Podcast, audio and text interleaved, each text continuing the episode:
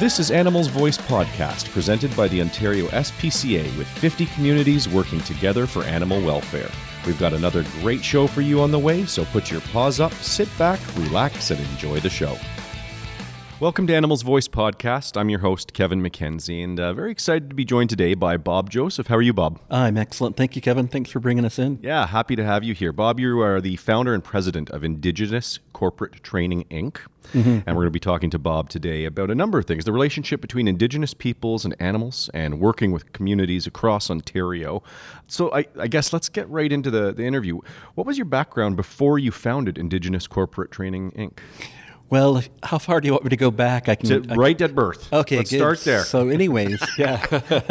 no, I, I, uh, my career really as a trainer started at uh, BC Hydro way back in 1994.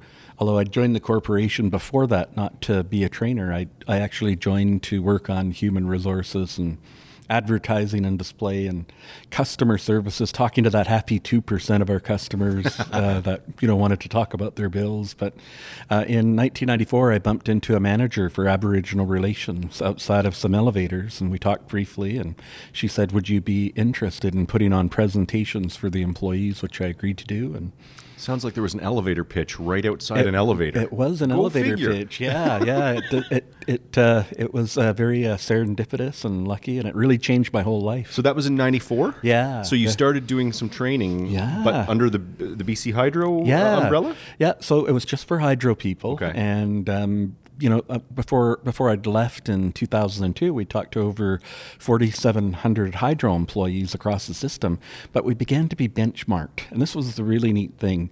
Sometimes when you're working with First Nations, Inuit, Métis communities, mm-hmm. you don't have the luxury of just working there yourself. And so we were at a meeting with some other companies, and after the meeting, some of the other companies called us up. Hey, can we come and talk to you about that meeting we were just at? And so we invited them to our office. They showed up. The first thing they said was, "So we were just at the same meeting, and we're wondering why the hydro people weren't getting beat up as much." And so we started to talk about our whole Aboriginal relations strategy, just one component of which was training for employees. Okay. And uh, as soon as we finished talking, they said, "Would would you train our people?" And so, as a hydro person, I'm training people for other companies. And before I leave in 2002, we talked to over 100 outside organizations across British Columbia and Canada. We've got a USA version. I've been to Peru, Guatemala, New Caledonia, and the South Pacific. Wow. Turns out wherever there's colonized indigenous peoples, the history can be different, but the tools, techniques, hints, tips can all be uh, very similar as you go from culture to culture. So, what, so what would you say led you? You said you, so. You founded Indigenous Corporate Training Inc. in 2002. yeah. So yeah. what led you to like was you had an epiphany that yeah, yeah. well, this? just realized that there was just such a big need there that people were interested in it, and so uh, you know, at Hydro, I was doing Aboriginal awareness, which really was just sort of uh, creating an, an awareness. But I thought, you know, the, the sort of next level and what was starting to happen just a little bit was okay so now that i'm aware how do i do it how do i how do i make it practical when i'm working with people is and so after that i really dedicated the rest of my career to this day to the thing that we've been working on. We call it working effectively with indigenous people. So we start off people with like an awareness piece and then and then we move it to some of like say the practical hints and tips. And then from there we branched out into helping people do consultation and engagement. We've helped people uh, put together engagement plans and you know just how to negotiate with indigenous people so it sort of has uh, branched out and and we train you know all levels of government you know and honestly one of the one of the things i'm really proud of is when people ask me who do you train like i'm in a taxi cab or an Yeah. airplane i say i train everybody from the ontario spca to you know the department of justice and at the federal government so it's really quite a range very unique building relationships with Indigenous Yeah. communities. Can you give me a glimpse into what that is like? I mean, are there certain steps that you need to take place when you commence building that relationship? For sure, for sure. So we have a book called Working Effectively with Indigenous Peoples. Our courses have this too. But uh, one of the things I'm a really big advocate of is that people actually do a little bit of research before they go. So we actually put together this uh, mnemonic, which stands for respect. So we want to do a little bit of research. We want to evaluate. We want to make sure we have a good strategy. In the presentation piece, we actually talk about eye contact, handshaking, pace of communications, how to do protocol. Right. And I mean, uh, respect has got to be such a huge part of that introduction and the building of rapport. Yeah, right? it is. And most people actually aren't going in to be disrespectful. That's a neat thing. Right. They're all going in to be respectful, but they don't But there's a right way and a wrong way to yeah, do it. they don't realize that some of the things they do normally would be really upsetting to indigenous people. So very common for somebody to go in and say, "Hi, we're here to talk to you because you're a stakeholder in our list." And you know, just if you call them stakeholders, they just get really upset. And it's not that they're being disrespectful; they just don't know what not to say. Right. And so a lot of time I spend with people will be helping them with what not to say. Yeah, etiquette. Yeah, etiquette. I have a blog. We get over 70,000 visitors a month. It's, you know, since we started in mid 2014, 1.2 million visitors. And we have some free ebooks 23 things to not say and do, and 27 things to say and do. And I can tell you the one of not say and do just outperforms the 27 things to do and they're just both free little ebooks of practical advice but the numbers you know like almost 10,000 downloads of 23 things to not say and Mm-hmm. you know 1200 of 27 things to say so that seems to be what people are interested in when they come to us i just want to make sure i don't say the wrong thing when Right, I'm right. working with people so and Interesting. yeah yeah Well, listen, I, I want to take a quick commercial break. When we get back, I want to talk to you specifically about animal welfare and some of some of uh, the areas that touch on the industry that the Ontario SPCA is involved in. Uh, when we come right back with Bob Joseph on Animals Voice podcast. The Ontario SPCA's investigation department plays a crucial role in assisting animals in need. Investigators provide frontline protection for animals across Ontario by responding to an average of approximately 16,000 cases of animal cruelty each year for sick, injured, abused, and abandoned animals. Under the Ontario SPCA Act, inspectors and agents have the authority of a police officer in enforcing all animal welfare laws in Ontario.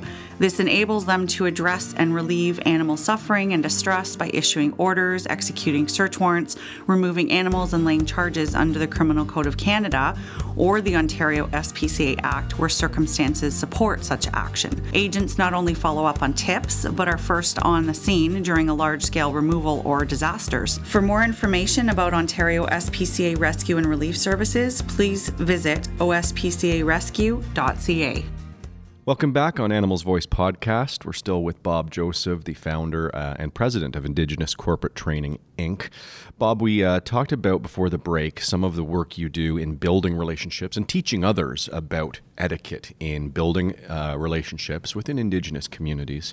I want to talk a little bit now about Indigenous perspectives on animals and animal protection. I mean, do you get involved in, in that? Do you see that a lot? Yeah, yeah. Well, we're always involved, you know, in the work that I do and trying to help people see across cultures. And, Right. And I always tell people, look, I'm not going to try and convince you of what's right or not right or fair or not fair, but I'll I will let you see how other people see the same thing and actually try to try to find you some wiggle room in your work with uh, peoples and communities. So, you know, it, it- this would fall right into the realm and just trying to share some perspective. So, in, in terms of animal welfare and care and and that kind of stuff, and the connection to animals uh, spiritually. If I think about where I come from, and actually, before I, I share the answer with you, I should just you know the the viewers know that there's actually over 605 different communities.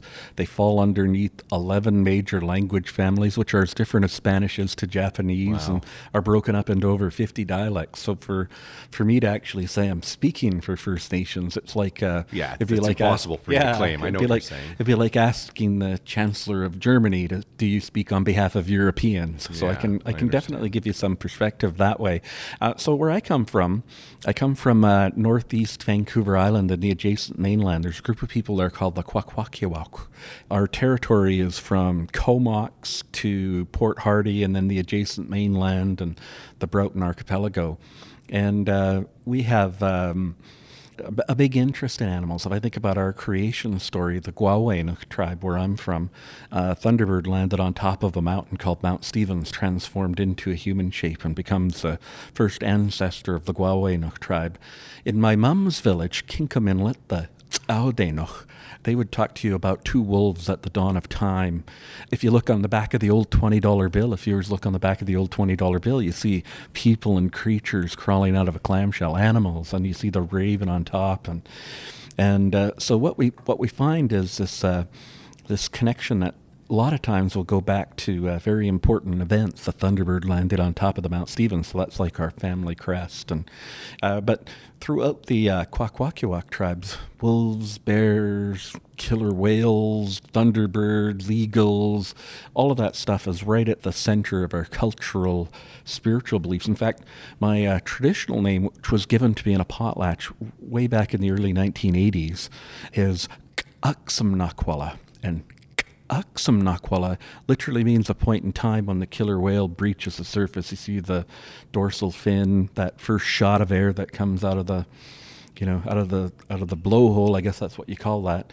Uh, and uh, the name, because my, my dad's a hereditary chief of the Kwakwaka'wakw, um, it literally translates to returning chief. So we have this reverence for killer whales and wolves and you know thunderbirds and eagles and and they're they're just I don't even know how to really describe it, but it's very central to our whole belief It's- system. It sounds that way, and Mm-hmm. and uh, a history that is rich with animal involvement. yeah. So, tell me, how does that perspective impact the role of an outside organization like the Ontario SPCA? Yeah. Because we, in the eyes of the Indigenous peoples that you were just talking about, Mm-hmm. are an organization that's been around for the blink of an eye. Yeah, yeah, there you Whereas you have just described to me a rich history back to the inception of, of, of the, the peoples that you were describing. So, Mm-hmm, Yeah. what's that? Per, what's the perspective within your community, those communities, of an o- outside organization like the Ontario SPCA? Yeah, so you know, we uh, obviously we would care about animals. We would love animals. We would uh, revere them spiritually. I mean, when we talk about the uh, the Thunderbird crest, we would fight over that crest like Coca Cola would defend its logo from somebody else trying to infringe on it. Yeah. So it kind of spans all of that, right? And I was I was tr- sort of thinking about it this morning. We, you know, we think about the uh, Inuit. You know, if we think about when I think of Ontario's SPCA, I think dogs. Okay. And so Inuit definitely have a relationship with dogs. I think they're like a lot of people, maybe at the SPCA and who support the organization. Uh, there's definitely a love for dogs there. But then I think part of the difference, and like I said, I was just wrestling with it myself, is they also relied on those dogs for just about everything transportation, communication, you know, protection. There was just so much built in. And I think some of those things are there in, say, non indigenous cultures. So, yeah, that, that, that's sort of where I sort of have landed just as, I, as I've been thinking about it. Just, you know, Have you sensed indigenous perspectives on animals or animal protection Mm-hmm. having changed or evolved in recent years? I don't think so. I still think they hold uh, a big uh, reverence for them. You know, I think that they're still really important to the cultures and you know that they would still I, I think the values would totally align with the ontario spca in that they love the animals they're trying to mm-hmm. protect them.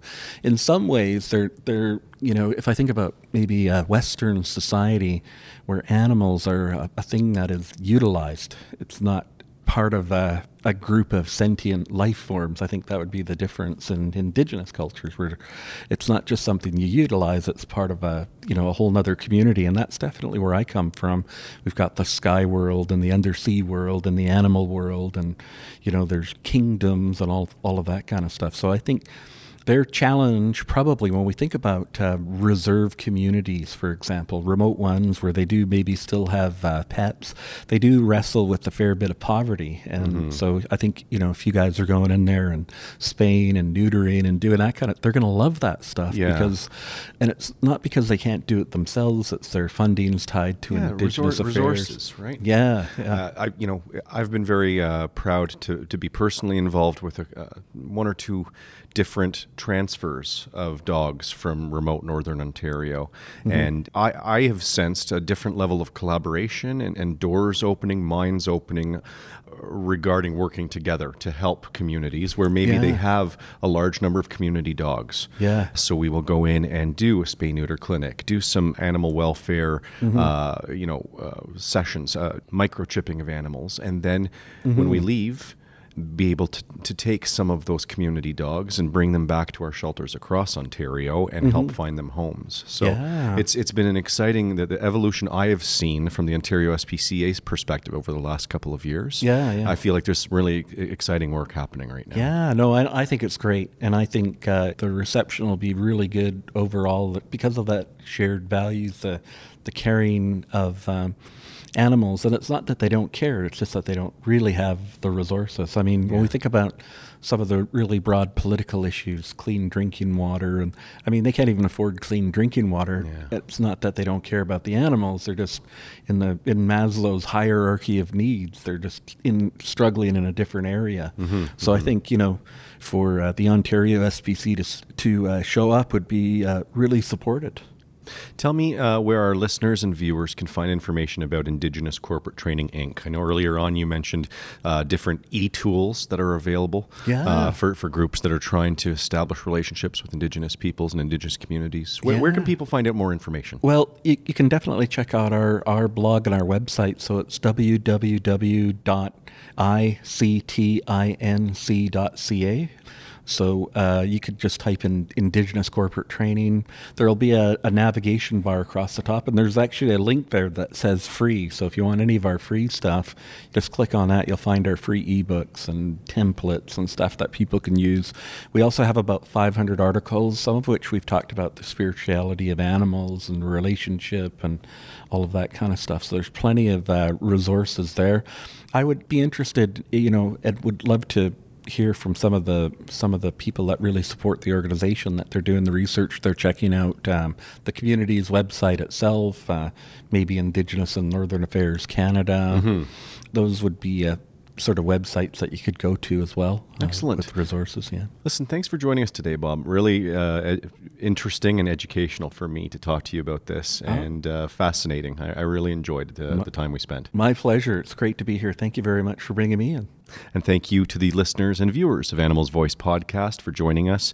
We love getting your show ideas. You can email me at kmckenzie at ospca.on.ca, and you can find me on Twitter at ospcakevin. Until next time, we'll catch you later. Thank you for joining us for another edition of Animals Voice Podcast. Don't forget to check us out on Facebook, Twitter, and at our website, ontariospca.ca. Animals Voice Podcast is a production of the Ontario SPCA. The Society would like to thank all our supporters. Together, we are the Animals Voice.